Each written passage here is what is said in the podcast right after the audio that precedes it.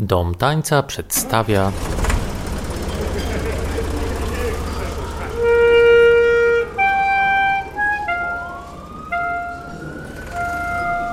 rozmówki wiejsko-miejskie. Dobry wieczór. Ostatnie spotkanie z cyklu rozmówki wiejsko-miejskie. Tym razem temat gorący. Władza, hierarchia, bunt w społecznościach wiejskich. No oczywiście pewnie trudno generalizować, bo to się zmieniało, ale punktem centralnym uczynimy XIX wiek jako niezwykle e, znaczący. Gościem dzisiejszego spotkania jest profesor Adam Leszczyński, socjolog, historyk z Uniwersytetu SWPS. Dobry wieczór. Dobry wieczór. Zacznijmy od e, kwestii legitymizacji, bo ile w swojej ludowej historii Polski pan opisuje to, jak to ze strony elit czy ze strony panów wyglądało, czyli odwoływanie się do kwestii różnicy etnicznej albo przewagi cywilizacyjno-kulturowej, która miałaby polegać na tym, że należy przewodzić, e, niejako paternalistycznie brać pod rękę i kierować społecznością wiejską, to jak to wyglądało od drugiej strony? To znaczy, czy był jakiś rodzaj myślenia o legitymizacji tego, że panowie mają władzę, czy to był dopust Boży, po prostu fakt, albo coś, co było chronione przez przemoc i władzę sądowniczą? To jest oczywiście tak, że my dużo lepiej wiemy, jak to wyglądało z punktu widzenia właścicieli i duża część historiografii i pewnie też część etnografii przyjmowała przynajmniej w części ich perspektywę. Kończę teraz książkę poświęconą głównie XIX stuleciu, chociaż nie tylko, bo także końcówce XVIII, o obrońcach pańszczyzny. Znaczy o ludziach, których było bardzo wielu, co zostało dość skutecznie wyparte, mam wrażenie, o ludziach bardzo wielu, którzy uważali, że pańszczyzna jest e, czymś dobrym, a jeżeli nawet nie jest czymś dobrym, no to nie mamy nic lepszego i każda alternatywa dająca się pomyśleć jest czymś gorszym. W związku z tym przy pańszczyźnie musimy zostać jak najdłużej. Albo ewentualnie, jeżeli mamy ją znieść, no to za 20 lat, powiedzmy kiedyś tam w przyszłości, pod jakimiś warunkami, w sposób taki niekompletny. Tych tekstów są tysiące. Oczywiście zwolennicy uwłaszczenia które się równało zniesieniu pańszczyzny, byli w mniejszości. Do bardzo radykalnej mniejszości, do bardzo późnego czasu właściwie. Takim punktem przełomowym była rzeź galicyjska, ale nawet później. Tych pism jest dużo i w związku z tym wiemy, jak to wyglądało od strony właścicieli. Jak to wyglądało od strony chłopów. O tym wiemy relatywnie niewiele. I teraz, jakie są źródła? Mamy w XIX wieku już trochę literatury chłopskiej, im później, tym jest jej więcej. To jest oczywiście łatwo wyjaśnić tym, że chłopi byli w przytłaczającej większości bardzo długo niepiśmienni. W zasadzie do końca XIX wieku, przynajmniej jeżeli chodzi o królestwo, oni byli niepiśmienni w większości.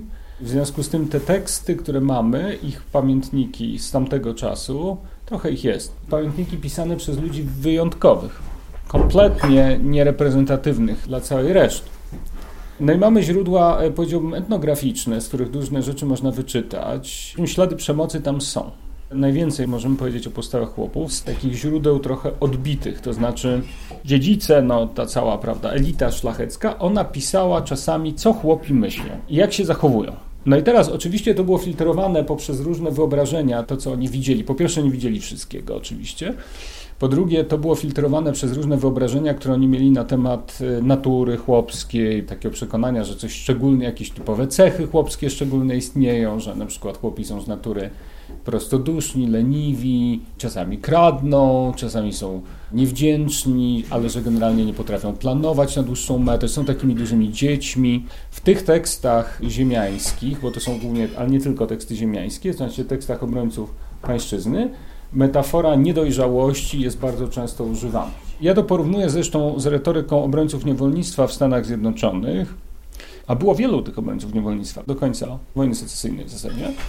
I oni pisali teksty. Tam było pewne wyobrażenie czarnoskórych niewolników i to wyobrażenie jest uderzająco podobne do wyobrażenia chłopów pod wieloma względami. Oni nie potrafią planować, że są impulsywni, że są łatwowierni, że są pazerni, krótkowzroczni, że są niewdzięczni. Przez to wyobrażenie było przefiltrowane realne postawy.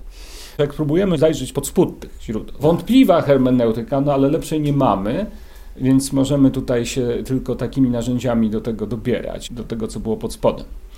Czego się dowiadujemy? No, przede wszystkim dowiadujemy się tego, że chłopi byli niesłychanie pragmatyczni. I to, co brano za nieufność i niewdzięczność, było efektem doświadczenia płynącego z tego, że chłop właśnie z każdej inicjatywy był przyzwyczajony od stuleci, że na każdej inicjatywie pańskiej tracił. To znaczy, nawet jeżeli mu coś obiecywano, tak per saldo i tak zawsze tracił. No i był też w związku z tym nauczony, że jeżeli akurat może coś wziąć, no to powinien brać, prawda? No bo zaraz już nie będzie można. To są krótkie momenty, w których można było skorzystać. No więc oczywiście z perspektywy ziemiańskiej to była niewdzięczność, krótkowzroczność, pazerność. Chłopom zresztą taką przyziemną pazerność bardzo często. I teraz postawy wobec przemocy. Wydaje mi się, sądząc po tym, ale to jest, jak już powiedziałem, obciążone dużym marginesem błędu, tego ślady są w źródłach, powiedzmy, chłopskiej proweniencji, których trochę jest, jest ich dużo mniej, ale jakieś tam są, że przemoc do pewnego stopnia była akceptowana, to znaczy ona była uważana raczej za element naturalnego porządku. Tutaj trzeba wziąć poprawkę na to, że w ogóle życie w dawnych wiekach na poziomie rodziny na przykład też zawierało znacznie więcej przemocy niż dzisiaj. I tego mamy bardzo dużo świadectw i takich zapisów, oczywiście zewnętrznych. Bicie żony było czymś normalnym do pewnego stopnia. Była gdzieś jedna granica, po przekroczeniu której uznawano ją za nadmierną. No i gdzie ta granica przebiegała, to nie było tak, że ona była zdefiniowana w prawie, tylko w zwyczaju, no w tym sensie, że ludzie mówili, no on przesadza. Mhm. No, ten ksiądz, ten ekonom, czy ten mąż bijący swoją żonę przesadza. Jak ją tam trochę zbije, to jest okej. Okay. wiadomo, że to jest w rodzinie, prawda? Taka władza ojcowska na tym polega. No ale jak już poważniej i to często i bez powodu, na przykład w księgach sądowych się pojawia wątek skarg na mężów, na przykład, albo w jakichś zeznaniach pewno się pojawia, że on bije tą żonę on ją bije bez powodu. No to źle. Jakby miał powód, ona coś by zrobiła źle. No to jest ok, no ale jak bez powodu i za dużo, no to jest przesada i gromada musi interweniować. I te interwencje oczywiście się pojawiały w postaci negatywnej opinii wspólnoty, która była bardzo odczuwalna wtedy, oczywiście dużo bardziej niż dziś, no to były bardzo bliskie relacje, więc jak mówiono źle o człowieku, no to to było bardzo bolesne i się przekładało na jego życie. No ale też interwencji na przykład sądu wiejskiego w ostateczności. Tu mówię o XVIII wieku, jeszcze o czasach przedrozbiorowych. To, co było zapisane w wiejskich księgach sądowych, takich świadectw mamy dużo. Także w ogóle przemocy było generalnie dość dużo, zwłaszcza z naszej dzisiejszej perspektywy w tym życiu. Czy ona była akceptowana? Mam takich kolegów, historyków, którzy mówią, w tamtych czasach było dużo przemocy, w związku z tym, no, jak pan bił chłopa, no to to było zrozumiałe, to była taka forma komunikacji. To jest cytat, prawie dosłownie. No mi się wydaje, że to jednak nie jest prawda, to znaczy, że bicie postrzegano, przynajmniej po przekroczeniu pewnej granicy, postrzegano wyraźnie jako przemoc. Jest takie źródło, które ja cytuję w polskiej akurat, ja je bardzo lubię. To jest historia księdza Marcina. To jest taka suplika do książąt Sanguszków bodajże, napisana przez chłopów, cały klucz, czyli to było kilka gromad kilka wsi. Na administratora parafii. Rzecz się dzieje na południu, gdzieś na Podkarpaciu, rok 1734 albo 37, już nie pamiętam. No i jest tam administrator, ksiądz Marcin, parafialny, nawet nie proboszcz, tylko ksiądz, prawda, administrator. No i ten ksiądz się zachowuje fatalnie. Bije chłopów, prawda, on ich okrada, on wymusza różne opłaty, a on ich lży. To w ogóle suplika jest niesłychana, ponieważ to jest tabelka ewidentnie jest pisana przez jakiegoś pisarza najętego przez tych chłopów. To jest wielostronicowa tabelka i w tej tabelce są liczby porządkowe przewinień księdza, tam jest to przewinienie opisane ze szczegółami i potem tabela, ile kosztowało w złotych i w groszach, ile ukradł, tam zniszczył, to jest wszystko podsumowane, prawda, taka buchalteria z różnych wsi. No więc od razu można sobie zwizualizować, bo to pewnie podejrzewam, że to było spisywane w jakimś miejscu publicznym. Jednym miejscem publicznym była karczma, więc tam na pewno najęto tego pisarza, oni się musieli zebrać, to musiało być duże przedsięwzięcie, prawda? No trzeba było sprowadzić tego pisarza, chłopi się zebrali i tam każdy opowiadał, co się wydarzyło, ten pisarz to spisywał, tak to sobie wyobrażam mniej więcej. Powstał ten taki bardzo długi dokument, gdzie było pewnie kilkadziesiąt tych przewin tego księdza spisanych, bardzo różnych. No i wśród tych przewin są bardzo malownicze, bo tam są różne historie ze szczegółami opisane. Właśnie, że kradł, że pił, że po pijanemu do umierających nie chciał jechać, był po prostu tak pijany, że spadał z konia. I to na przykład, że ten ksiądz był tak pijany, że odmawiał jechania do umierających, to było super ważne dla tych ludzi, niesłychanie istotne. To jest większa przewina od tego, że on bił tych chłopów. On ich tam trochę bił, to było coś, co w jakimś sensie było akceptowane, było odnotowywane, ale było elementem jakiegoś takiego porządku, który był czymś oczywistym. Nie był kontestowany, tak bym powiedział. Nie wydaje się, w każdym razie nie, nie, nie mam wrażenia. Natomiast on przesadzał. Więc tutaj polegało to nie na tym, że uderzył, tylko że uderzył za mocno albo za często i jeszcze w dodatku bez powodu. Nie wiem, czy to jest do końca odpowiedź na Twoje pytanie. No dobra, ale skąd się w takim razie brał bunt? Czy to było nagromadzenie właśnie takich nieukojonych, różnych mm, żali, czy no. jednak odwoływano się do czegoś innego, na przykład kiedy, do sprawiedliwości? Kiedy została przekroczona granica? No, kiedy kogoś zabito. Albo skrzywdzono tak bardzo, że on na, na przykład miesiącami dochodził do siebie. Jaka była skala takich postaw? Ponieważ karania przez dziedzica i przez jego podwładnych, karania karami fizycznymi dość systematycznie zakazywano. No i mamy takie zakazy. Najwcześniej robili to zaborcy, najwcześniej robili to Austriacy Prusacy, później robili to Rosjanie, ale wiemy skądinąd, że kary fizyczne aż do zniesienia pańszczyzny były na porządku dziennym, przede wszystkim na wschodzie, to znaczy na tzw. Tak ziemiach zabranych. Na Ukrainie, na Kresach to było na porządku dziennym i są liczne przykłady, ale nie tylko, w Królestwie Polskim też. Mam taką historię z Płocka bodajże, okolic Płocka jakieś, bardzo blisko przecież. Z końca lat 50. XIX wieku jest korespondencja do Gazety Emigracyjnej, do Wiadomości Polskich. To jest korespondencja spisana przez faceta, który był właścicielem ziemskim gdzieś pod Płockiem. I on pisze, co się u nas dzieje. Prawda? To jest taka korespondencja, że tutaj tam, prawda, władze rosyjskie coś robią, tam kogoś zesłali, tu coś, co tam słychać, o czym ludzie mówią. Na samym końcu tej korespondencji, jest dość długa, od na samym końcu, jakby to było najmniej w ogóle istotne.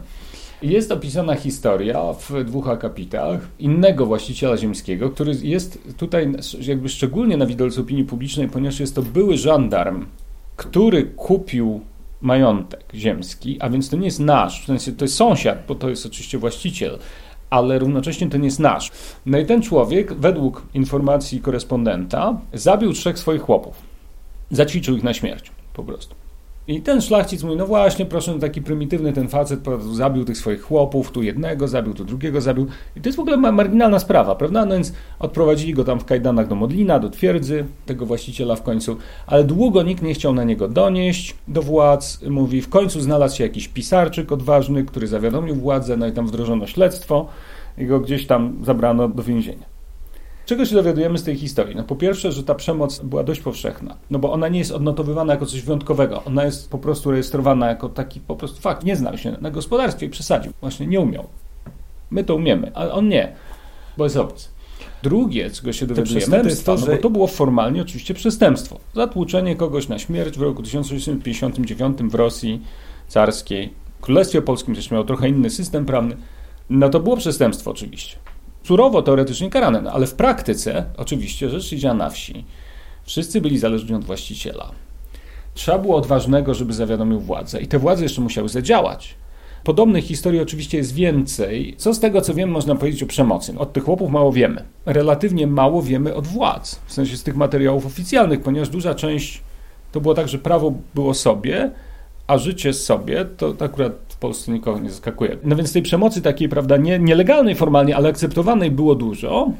Nie wiemy ile dokładnie, ale że ona była dość powszechna, sądząc po sposobie, w jaki o nie pisano. No dobrze, a teraz zbierają się ci chłopi, powiedzmy, z kilku gromad, piszą, powiedzmy, że tę skargę czy suplikę.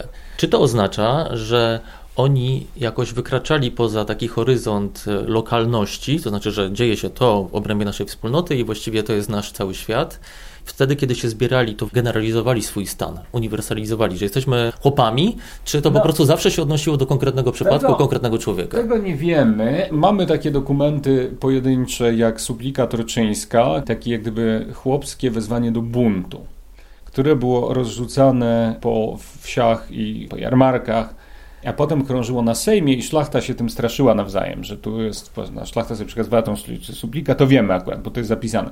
I mówili, proszę, tu się nam chłopi zaraz zbuntują, prawda? Jest element takiej rozgrywki politycznej, potem już grano tą supliką w Warszawie już, na salonach w Sejmie. No więc w tej suplice torczyńskiej jest ewidentnie to, o czym mówisz, czyli takie przekonanie właśnie, że my jesteśmy czymś osobnym, takie właśnie szersze spojrzenie, że cały stan trzeba, tak, tak dalej. Ale czy wielu z tych chłopów tak myślało? Emanuel Rosforowski, taki historyk, zrobił śledztwo dotyczące tego, kto był taki historyczny, kto był możliwym autorem tej supliki torczyńskiej, ponieważ to jest anonimowy. No i przyglądał się tam i okolicznościom, bardzo drobiazgowo, to bardzo wybitny znawca epoki był. Analizował elementy tego tekstu, dość drobiazgowo. Jest bardzo dobry artykuł Rosforowskiego na ten temat, długi, kilkudziesięciostronicowy zresztą, bardzo staranny. No i doszedł do wniosku, że autorem był wykształcona osoba niskiego stanu, prawda? albo chłopskiego, albo mieszczańskiego, która miała jakiś zakres edukacji, prawda? w związku z tym szerszą perspektywę. W jakiś sposób zdobyła. Nawet więcej nie wiadomo. Były wcześniej takie teorie, że to była jakaś prowokacja, że to było wymyślone, napisane przez kogo innego i tak dalej. E, raczej nie. Takie było zdanie Rosforowskiego. Te ślady takiego myślenia sporadycznie się pojawiają, właśnie takiego szerszego. Natomiast oczywiście chłopi myśleli o swoich interesach w wymiarze ponadlokalnym, przy okazji buntu zwłaszcza, i nie ulega kwestii, że taką perspektywę mieli. W takim razie, jak to wyglądało wewnątrz wspólnoty, mnie interesuje. To znaczy, że pan działał w określony sposób, no i też stosował właśnie przemoc czy środki y, przymusu, no ale jeśli chodzi o sposób życia czy funkcjonowania, no to nie on rozdawał karty. Gdzie tkwiło źródło władzy albo sposobów y, życia, funkcjonowania w tej wiejskiej wspólnocie? Trzymajmy się tego XVIII stulecia, więc w XVIII wieku w dobrach prywatnych, przed zaborami, ponieważ zaborcy to dość szybko zmienili, Prusacy i Austriacy dość szybko zmienili, ale powiedzmy w tej przedrozbiorowej Rzeczpospolitej, w dobrach prywatnych, no pan był y, takim udzielnym monarchą. Andrzej Maksymilian Fredero, taki szlachecki myśliciel, XVII-wieczny mąż stanu, bardzo barwny pisarz zresztą, poruszył tą kwestię i powiedział, no tak, no każdy z nas Polaków, mówi, jest takim małym monarchą i nad chłopami swoimi. Bóg mi ich dał, napisał Fredro, a im mnie. W związku z tym dziedzic do prywatnych miał bardzo dużą władzę, przede wszystkim miał władzę sądowniczą, pełną. Mógł skazać poddanego na śmierć. Kwestią dyskusyjną jest to, jak często to się działo. Szlachta gdyby formalnie to prawo sobie sama przyznała, to znaczy nie było takiego jednego aktu prawnego, który dawał tym dziedzicom władzę życia i śmierci nad swoimi poddanymi, tylko to się tak pojawiło, jak gdyby w pewnym momencie nagle się okazało, że nią mają. Prawda? Nie do końca było jasne skąd. Wiele zresztą tych przywilejów, zwłaszcza w późniejszym okresie ugruntowanych, miało takie nie do końca jasne źródło. Wiadomo również, kiedy to odwołano, przynajmniej formalnie, bo nieprzesadnie skutecznie w rzeczywistości, jak się wydaje, w 1768 roku w ramach praw kardynalnych uchwalono, że szlachcic nie może zabijać chłopa, no ale to też nie działało. Warunki dochodzenia sprawiedliwości były tak zdefiniowane, to bardzo sprytne zresztą, trzeba było tak licznych świadków i w tym świadków stanu szlacheckiego tej zbrodni przedstawić, że w praktyce dochodzenie sprawiedliwości było właściwie niemożliwe. Ja nie znam ani jednego przypadku, w którym się to udało. No jakby ten zakaz przynajmniej teoretycznie ich pojawił. No więc szlachcic ma pełnię władzy życia i śmierci nad swoimi poddanymi. Ale to nie znaczy, że jest takim orientalnym despotą. A w każdym razie no, mógł próbować nim być, ale wówczas chłopi mieli różne techniki oporu, niektóre bardzo bolesne dla dziedzica, a więc jeżeli dziedzic nie był psychopatą, tacy się zdarzali oczywiście, albo brakowało mu oleju w głowie, to też się, się też zdarzało, tylko był w miarę racjonalnym, myślącym człowiekiem, no to starał się utrzymywać swoje relacje z gromadą w pewnej równowadze. To znaczy nie nadużywać swojej władzy, którą miał i działać w zgodzie z pewnym poczuciem sprawiedliwości, jakie mieli ci poddani. No i to była taka chwiejna równowaga. No bo oczywiście właściciel też miał motywację, żeby zarobić jak najwięcej. Bardzo żywą. Wszyscy znamy ją z życia doskonale. To wcale nie było inaczej wtedy. W szczególności, że był dzierżawcą na przykład, albo na przykład dostał w zastaw taką wioskę, prawda? No to wtedy miał motywację, żeby maksymalnie dużo w krótkim okresie czasu z niej wycisnąć. Więc jest władza, jest pewien rodzaj równowagi, i z punktu widzenia chłopów, tak jak się wydaje, ta równowaga opierała się na powinnościach, które były ugruntowane w tradycji. A więc sprzed stuleci czasami. Prawda? Oni to doskonale pamiętali, czasem mieli jakiś dokument, który to potwierdzał i mówili, no dobra, ale my tu mamy odprawiać tyle, tyle pańszczyzny, odrabiać, bo tu od pradziadów myśmy tyle robili i to był bardzo poważny argument. No więc zmiana tego stanu rzeczy, oczywiście można było próbować kazać im robić więcej, albo różnymi takimi chytrymi sposobami tutaj coś dodać, krok po kroku to zmieniać. To dość często robiono, to znaczy przykręcać im śrubę, ale troszeczkę, tak żeby się nie zbuntowali, prawda? Tak więc tak krok po kroku. Tutaj im zabierzemy, tu im każemy dalej jeździć z tymi rzeczami, tutaj dodamy jeszcze jeden dzień stróży, czyli dla pilnowania, tutaj dodamy jeszcze, nie wiem, jeden garniec miodu, który mają przynieść. Do buntu dochodziło z reguły wtedy, bardzo często, takie sytuacje, które znam, kiedy właściciel nagle podnosił obciążenia znaczy lekceważył dawne zwyczaje, przychodził i mówił, no dzisiaj robicie tam dwa dni w tygodniu więcej, powiedzmy, tej pańszczyzny. No i chłopi oczywiście, im się cała ich buchalteria, wtedy, bo oni też mieli buchalterię swoją gospodarczą dość złożoną często, więc mi się to wtedy wszystko sypało i oni oczywiście byli w sposób zrozumiały niezadowoleni tym opowiedzianym. Co się wówczas działo najczęściej? Możecie pewnie Państwo mieć z, nie wiem, z filmów albo z jakiejś złej literatury takie wyobrażenie tłumu z jakimiś widłami. To z reguły nie wyglądało tak, a w każdym razie nie od razu. Zazwyczaj próbowano negocjować. Apelowano do tego właściciela, przychodzono do niego z prośbą, żeby zmienił zdanie. To dość często się, mam wrażenie, udawało. To znaczy, chłopi mówili, no dobra, to może jednak troszeczkę powiększymy, a właściciel odpuszczał resztę, prawda, i to jakoś się tak ucierało. Jeżeli się dawało, to w dobrach na przykład duchownych albo w dobrach królewskich, tam teoretycznie przynajmniej mogli się odwoływać, no to oni się odwoływali do wyższej władzy. Pisali supliki, albo na przykład jeżeli to był dzierżawca w y, majątku magnackim, no to pisali skargę na dzierżawcę do właściciela, do tego wielkiego magnata. Kogo najczęściej nigdy w życiu nie oglądali na oczy, gdzieś był bardzo daleko, gdzieś tam w pałacu, w ogóle się nie pojawiał w krajobrazie. W przypadku chłopów z dóbr królewskich, no to oni przynajmniej w teorii mogli się odwołać do sądu referendarskiego królewskiego. Wysyłano ich z takimi suplikami. To jest taka jedna historia dramatyczna, której ten chłop wydelegowany próbuje dojść do Warszawy, tam go łapią po drodze, zakuwają łańcuchy, gdzieś go trzymają w jakiejś piwnicy w pałacu u tego magnata, który jest tylko dzierżawcą majątku królewskiego. Jeżeli to odwołanie nie skutkuje, wtedy oczywiście wspólnota może się zbuntować. Ona się może zbuntować na różne sposoby. To nie oznacza, że od razu spali dwór. Do tego dochodziło względnie rzadko. Na przykład, że odmówi masowo taki rodzaj strajku, prawda? odmówi wykonywania posłów. Więc ponieważ roboty pańszczyźniane, one nie miały jednolitego rytmu, tak jak praca w fabryce, prawda? tylko na przykład w okresie zbiorów, wiadomo, trzeba było po prostu dużo ich wykonywać, a w innych okresach niekoniecznie. Więc jeżeli chłopi wybrali sobie na protest dobry moment, no to to mogło być niesłychanie kosztowne dla właściciela. I oni oczywiście doskonale wiedzieli, który moment wybrać. No i do takiego gwałtownego buntu, prawda, z właśnie jakimś takim protestem, jakimiś zniszczeniami, coś, no to dochodziło relatywnie rzadko. I on potrafił być, oprócz tego, że był kosztowny dla tych chłopów, rzecz jasna, no bo oni mogli być bardzo surowo ukarani i często bywali, z karą śmierci włącznie, no to on był niesłychanie kosztowny dla dziedzica. A jeżeli ten dziedzic był dzierżawcą, czyli sam musiał komuś zapłacić pieniądze dzierżawy, no to w momencie, w którym tracił te dochody, to znajdował się w bardzo poważnie trudnej sytuacji a więc miał dość dużo motywacji, żeby nie przekraczać akceptowanych przez wspólnotę granic. No i teraz, gdzie te granice przemocy akceptowane były? Nie sposób to jednoznacznie powiedzieć, prawda, że jeżeli zrobiono coś, nie było norm w takim sensie zdefiniowanej, jasnej granicy, prawda, tylko w pewnym momencie ludzie dochodzili do wniosku, że przesadza. I wtedy ta sytuacja się zmieniała. Na przykład w literaturze ziemiańskiej jest takie przekonanie, że chłopi się różnią temperamentem w różnych regionach dawnej Rzeczpospolitej, że na przykład chłopi białoruscy należą najbardziej potulnych. O nich się pisze tymi słowami, właśnie są, znoszą wszystko cierpliwie, nigdy się nie buntują, tacy są niezbyt lotni, też często się o nich pisze. Jest dużo porównań zresztą w tej literaturze ziemiańskiej do zwierząt po prostu roboczych. Sformułowanie bydlęta naliczyłem pewnie dobrze ze 100 razy w różnych kontekstach. Z łopami ukraińskimi było już trudniej. Takie istniało przekonanie, w każdym razie nie prawdziwe. Buntu ukraińskiego się obawiano wielokrotnie po rzezi humańskiej, rzeź humańska w 1768 roku, powstanie chłopskie, buntownicy, powstańcy, kozacy, jak wolicie ich nazywać, zdobyli miasto Humań na Ukrainie, gdzie się schroniło pewnie kilkanaście tysięcy szlachty, jakichś oficjalistów i Żydów.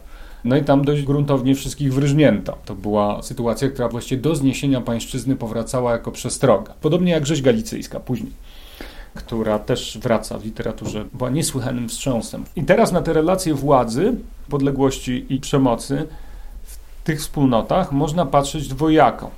Można patrzeć dwojako.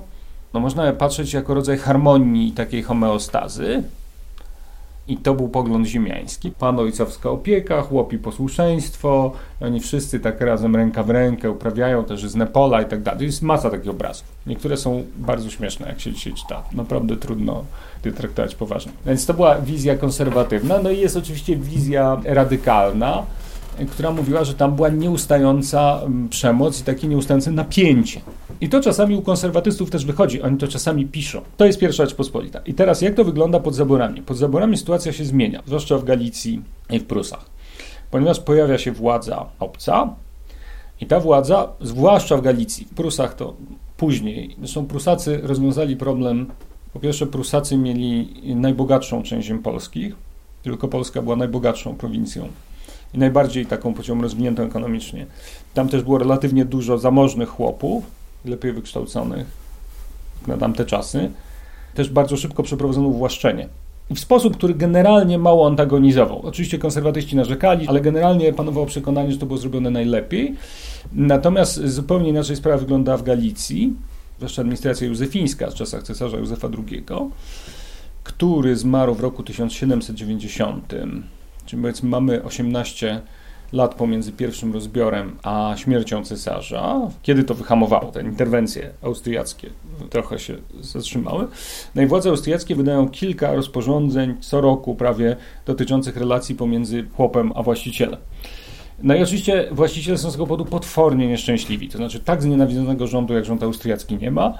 Ziemianie narzekają właśnie, że tu zrywają nasze starożytne relacje patriarchalne, się wtrącają, że przez to chłop robi się krąbny, nam pyskuje. I z tych narzekań widać, że chłopi błyskawicznie nauczyli się na przykład chodzić na skargę do władz austriackich, do cyrkułu korzystać z tych możliwości protestu, które dawał im zaborca. Ziemianie tego nienawidzili. Budziło to absolutną furię. Kluczowe było ograniczenie pańszczyzny do trzech dni w tygodniu i to stało kością w gardle tym ziemianom. Mówili, że to demoralizuje chłopów, że doprowadza do ruiny, nie chłopów, tylko oczywiście majątki. Z tego ja bym wnioskował, znowu nie mamy tekstów pochodzących od chłopów że jednak poczucie bycia zopresjonowanym i poczucie bycia ofiarą przemocy było bardzo jasno, że oni doskonale wiedzieli. I jak się pojawiała możliwość, no to chętnie z niej korzystali. To jeszcze pytanie o trzeciego gracza, czyli o plebana. Jaka była w tym wszystkim jego rola? To jest bardzo ciekawe. W y, mojej książce jest relatywnie mało o kościele. Książkę o antyklerykalizmie ludowym, którą Państwu polecam ona się powinna ukazać niedługo. Wydaje antropolog Michał Rauscher. I ona jest zrobiona głównie na folklorze. Co mogę powiedzieć? To jest to, że pleban w tej literaturze, którą ja znam, w tych źródłach, którą ja znam, pojawia się stosunkowo rzadko. Mnie to również zaskoczyło. Myślałem, że będzie bardziej obecną postacią. Pojawia się głównie jako sojusznik właściciela i jako taka osoba, która ma, zdaniem przynajmniej ziemian, ale jest zdaniem samych księży, bo paru z nich coś tam pisało i te teksty znamy. Raczej ich zadaniem było nauczanie tego właśnie, że jest naturalny porządek rzeczy, właśnie, że nie są panami, to są poddanymi, poddani mają pracować, panowie mają dawać załogę i zapomogę. Półpańszczyźniany nie miał własnego sprzętu bardzo często. Bardzo często w ogóle nie miał żadnej własności. To, na ile jego rzeczy, ruchomości są jego własnością, to była sprawa otwarta bardzo długo przynajmniej do początku XIX wieku na centralnych ziemiach polskich, tradycyjnie uważano, że ruchomości są własnością chłopa, ale to nie jest tak, że on miał gwarantowane prawo tej własności. Prawda? To był taki zwyczaj, że raczej uważano, że tego mu się nie zabiera. Więc załoga to było zboże na zasiew oraz zwierzęta pociągowe, urządzenia, narzędzia. No i to dostawał chłop. To nie była nadal jego własność, tylko to była własność majątku. Po pierwsze musiał to dbać, taki miał obowiązek, a po drugie musiał to spłacać, ponieważ chłop tymi narzędziami uprawiał też swój kawałek, to znaczy ten, który użytkował, że tak powiem. Chłop nie miał własności ziemskiej bardzo długo. Nawet później liczono, dziś taki tekst czytałem, takiego krakowskiego, bardzo wybitnego zresztą architekta i profesora UJ-u Feliksa Radwańskiego, seniora, dwóch było Feliksów Radwańskich. Feliks Radwański właśnie tam liczył, ile między innymi chłop powinien spłacać za pomogę, prawda? I że to trzeba wziąć wartość tych zwierząt i tego zboża i tego, co on tam dostaje i 7% rocznie, jak normalnie zwrot z kapitału wówczas powinien wynosić, no to chłop powinien jakby ekstra poza wszystkim jeszcze to powinien dopłacać, prawda, za to, że użytkuje to zapomnę.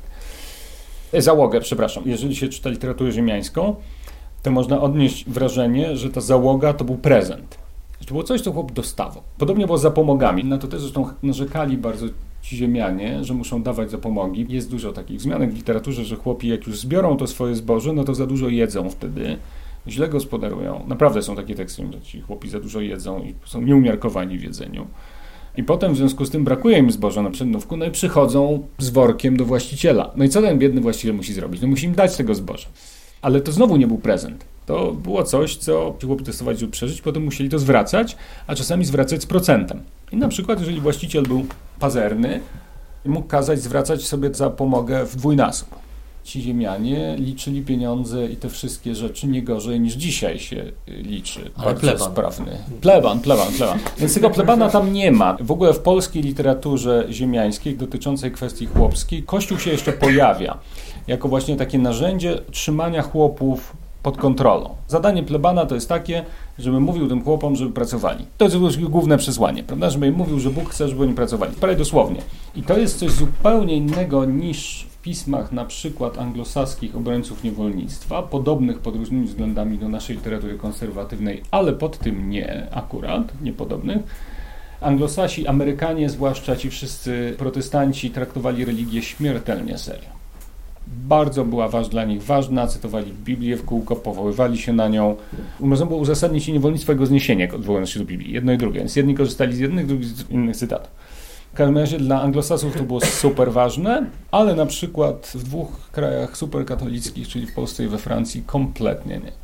Dużo więcej się mówi o pieniądzach niż o kościele. Francuzi w ogóle o kościele nie mówią praktycznie. U nas się on jeszcze pojawia. Francuzi są super pragmatyczni, liczą pieniądze, liczą stopę zwrotu z niewolnika, jak o nich dyskutują. Dużo lepiej to robią, sprawniej. Jest to dużo bardziej wyrafinowane niż ci nasi ziemianie. Na ci nasi ziemianie płacić na kościół bardzo nie lubią. Rok 1814. Rząd Księstwa Warszawskiego, a dokładnie wiceminister wówczas spraw wewnętrznych, książę Drucki Lubecki, rozpisuje tak zwaną ankietę włościańską, czyli rozsyła pytanie o to, jak poprawić los polskich Włościan. Do właścicieli ziemskich naturalnie rozsyłano, bo do kogo. Odpowiedzi na tę ankietę jest, jest ich dużo. Część jest drukowana. W ogóle odpowiedzi oryginalnych nie mamy, bo one przepadły w odmętach spalonego archiwum akt dawnych w 1934 roku najprawdopodobniej. Część była publikowana. Ziemianie pisali odpowiedzi na tę ankietę i publikowali ją równocześnie jako broszurę. Tych broszur tak pewnie ze 20, może 15 jest. No i tam w tych broszurach było takie pytanie w ankiecie, no jak poprawić los tych chłopów, tutaj no, są biedni, no przymierają głodem, coś trzeba zrobić. No i oni wszyscy ci właściciele w zasadzie pisali, że pańszczyzny nie wolno ruszać, bo jak się ruszy, to w ogóle nastąpi katastrofa. Wszystko się zawali, Polska zginie.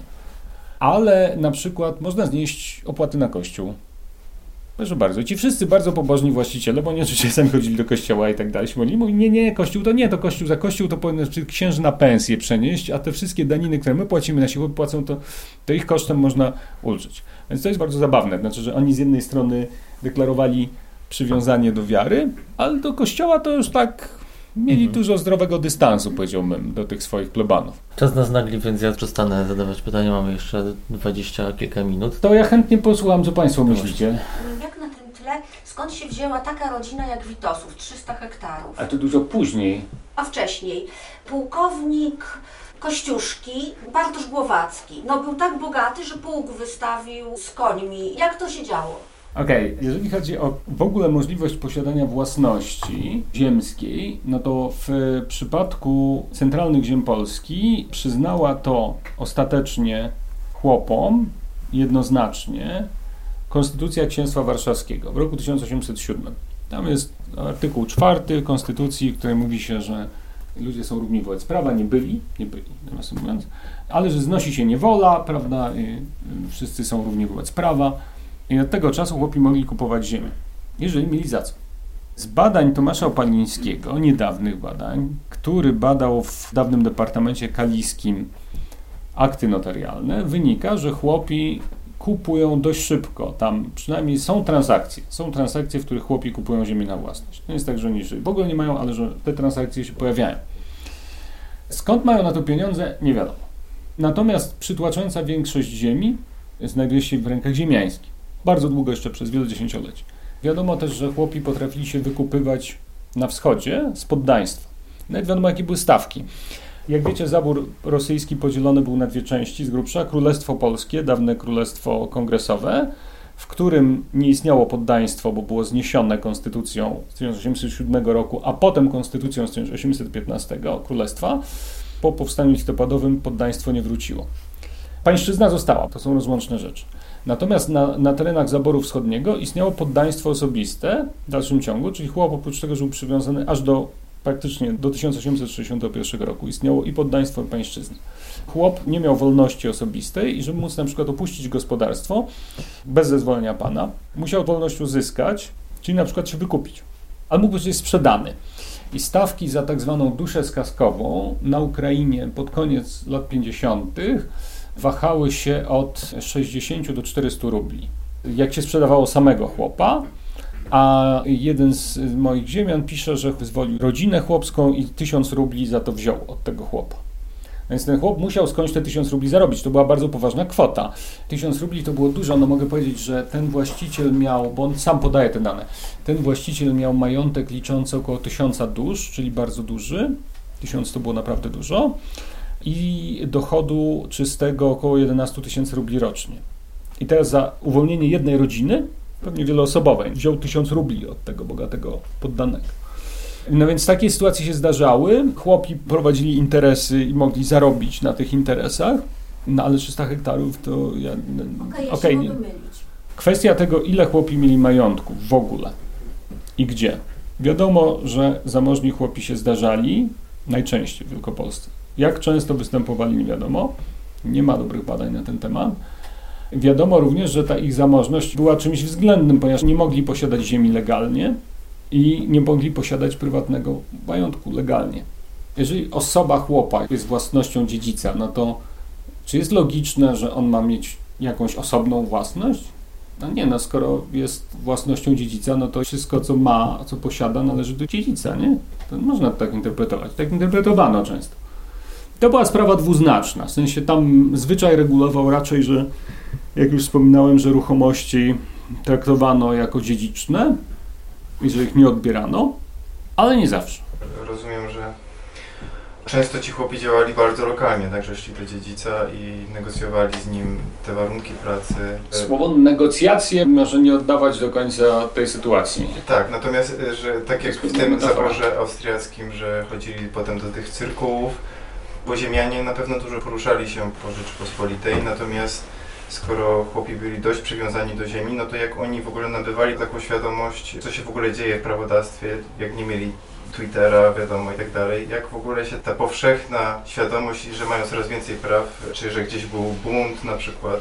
To, co wiemy z literatury, to jest to, że narzekano na ludzi luźnych i włóczęgów, którzy chodzili i buntowali. Zdaniem ziemian buntowali. Podejrzewam, że byśmy powiedzieli, że oni przynosili informacje o tym, co się dzieje, więc y, ruch ludności z pewnością był i rozprzestrzenianie się informacji również było. Niekiedy ogłaszano ważne informacje korzystając z kościołów, z tym ogłoszenia urzędowe, jako no, sposobu dotarcia do ludności. Czyli proboszcz musiał coś odczytać. De facto to tak wyglądało. Później w XIX stuleciu czytano już gazety, dość często. Zwykle znajdowała się jakaś osoba, która potrafiła czytać, prawda? Mogła odczytać to grupie pozostałych ta gazeta nie była taka ziemiańska, że tam były głównie... Oczywiście, ale były gazety urzędowe i na przykład akty urzędowe znajdowały się w gazetach urzędowych. Ale oczywiście duża część prasy miała charakter konserwatywny, tak, no, bo to byli główni czytelnicy gazet. Oprócz tego, że była cenzura, to jest jeszcze osobna kwestia. Także tutaj dystrybucja i rozprzestrzenianie się informacji istniało. Ono nie było oczywiście doskonałe i e, między innymi dlatego, że ta władza często była daleko, zaborcza na przykład. Dlatego niektórzy właściciele mogli dość bezkarnie łamać te przepisy. To znaczy na przykład nakładać większy wymiar. I są takie świadectwa z Galicji, że oprócz tego, że na przykład te skargi nie były rozpatrywane, że ta administracja lokalna była skorumpowana, skarga wiązała się z ryzykiem w księstwie warszawskim w królestwie, sprawa wyglądała jeszcze inaczej, ponieważ tam wójt najniższym organem władzy administracyjnej, kiedy powstała nowoczesna administracja, prawda, zorganizowana jak wzór francuski, był wójt. W księstwie warszawskim wójtem, co potem zostało zatwierdzone zresztą w królestwie bardzo szybko, to była taka modyfikacja nasza, tej lokalna już tej francuskiej administracji, wójtem był dziedzic i miał prawo karania oraz ściągania podatków oraz wyznaczania rekruta na przykład. Prawo wyznaczania rekruta było bardzo dużą władzą i wiemy też, że korzystano z niej bardzo chętnie. To znaczy, jeżeli ktoś się buntował, to się go wysyłało do wojska. Był wystarczająco młody. Jeżeli kogoś wysyłano do wojska, no przepadał na ładnych parę lat, prawda? Czasami na całe życie. Po prostu znikał. Traktowano go często jak zmarłego. Są takie relacje, że chłopa odsyłanego do wojska się opłakuje. Ta uroczystość odejścia jest, przypomnę, uroczystość pogrzebową. Szansa, że wróci, nie, są duże. W związku z tym, jeżeli dziedzic był wójtem, no to miał władzę podwójną. Jedną jako dziedzic, a drugą jako przedstawiciel administracji. Włącznie z możliwością nakładania kar, tam nie pamiętam, do 8 uderzeń rózgą, jest to, to było jakoś tam zdefiniowane, prawda? Włącznie z nakładaniem kar do pewnego poziomu. I jeszcze wówczas, mimo że w księstwie warszawskim, jak wiemy, konstytucja gwarantowała chłopom wolność osobistą. Konstytucja była, pamiętam, w marcu, a w grudniu 1807 roku król wydał edykt, król saski, formalny monarcha w księstwie warszawskim, wydał tak zwany edykt grudniowy, który interpretował postanowienia konstytucji w sposób skrajnie niekorzystny dla chłopów. I w tym edykcie grudniowym było między innymi napisane, że chłop może opuścić ziemię pod warunkiem rozliczenia się ze wszystkich zobowiązań. I o tym, czy rozliczył się ze wszystkich zobowiązań, zaświadczenie wystawiał dziedzic. Chłop jest nominalnie wolny, formalnie jest równym obywatelem, natomiast de facto nie może opuścić gospodarstwa nadal, ponieważ nie otrzymuje kwitu urzędowego, który uprawnia go do tego, żeby się spakować i wyjść. Ten stan rzeczy trwał przynajmniej do powstania listopadowego. Pan powiedział na początku, że legitymizowanie pańszczyzny, niewolnictwa, że na to się składały podobne argumenty, tak ogólnikowo, ale że się różniły, że była jedna zasadnicza różnica. I to chodzi o to podpieranie się tekstami religijnymi, czy o coś innego? Nie, nie, nie. To akurat wydało mi się mniej, różnica była w wyobrażeniu poddanego. Nasi chłopi opisywani przez Rzymian i niewolnicy opisywani przez właścicieli plantacji mieli bardzo podobne cechy. Nie potrafią planować, nie potrafią gospodarować zasobami, nie mogą być samodzielni, ponieważ bez nas zginą. Jest cała litania takich argumentów i one są identyczne. Natomiast jeżeli chodzi o wyobrażenie samych poddanych, to w tekstach anglosaskich, amerykańskich zwłaszcza, z południa, mowa o seksualności zajmuje bardzo duże miejsce. To znaczy o tym, że ci Afrykanie są rozpustni, że trzeba ich pilnować, prawda, że trzeba ich uczyć tego, jak żyć cnotliwie i tak dalej. Temu się poświęca bardzo dużo miejsca. W polskich tekstach mowy o seksualności właściwie nie ma. I to jest bardzo ciekawe. Jest mowa o pijaństwie, ale nie ma mowy, i bardzo dużo mowy o pijaństwie. pierwszej nocy. To są jakieś fantazje oświeceniowe, nic takiego nie było. Co oczywiście nie znaczy, że nie było gwałtów i jakbyśmy dzisiaj powiedzieli wykorzystywania seksualnego. To wiemy, że było. Skali nie sposób oszacować i tego, jak było akceptowane, czy nie. Mam taki tekst, w którym się opisuje właściciela ziemskiego z Ukrainy to jest też 1860 rok pewnie, który miał harem w ogóle. I człowiek z jego klasy społecznej, bo to opisuje jako drugi ziemianin tego właśnie, z Naganą. Naganą, ale tak trochę na zasadzie takiej też no, ciekawostki, właśnie opowiada jak to się odbywa, że jak pan zaprasza tam jakieś swoje towarzystwo, no to wysyła służbę i służba wie, w których domach są ładne młode kobiety i tam tylko stukają i mówią tam Maryna, chodź do pana, prawda, dzisiaj. Ty i ty i ty i te chłopki idą tam do dworu.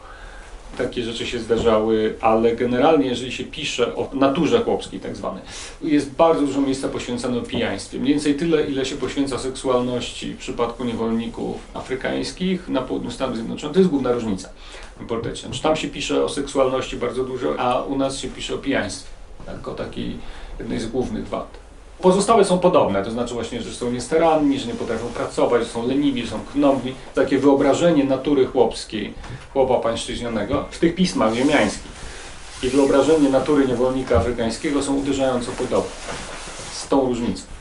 Moja hipoteza robocza jest taka, że po pierwsze może być jakaś różnica kulturowa rzeczywiście pewnie, a po drugie, że to purytanizm mm, anglosasów działał. To znaczy, że oni mieli jakby, w ogóle to dla nich był dużo większy problem, a pijaństwo być może było tam mniejszym problemem niż pijaństwo było gigantycznym tutaj wyzwaniem. Pisano, że chłopi przepijają w zasadzie wszystko, co mają i że to jest jeden z głównych powodów ich nędzy. Słusznie albo niesłusznie pisano, że... A kto produkował te alkohole? No właśnie. I kto zarabiał na tym, No tak? No i to był pewien kłopot dla wielu tych ziemian. Wygodnym rozwiązaniem było barczanie winą Żydów. No I tak. to robiono powszechnie. Znaczy, nie był winien dziedzic, który puszczał arendę żydowskiemu karczmarzowi, czego zresztą próbowano zakazać w ogóle. Więc nie był winien dziedzic, tylko był winien Żyd, który rozpijał. I to było bardzo wygodne. Właściwie w literaturze z początku XIX wieku, z pierwszych dwóch dekad, pierwsza odpowiedź, jak poprawić byt chłopa, to wszyscy ci ziemianie pisali, pańszczyzna jest w porządku, ale Żydów trzeba wyrzucić.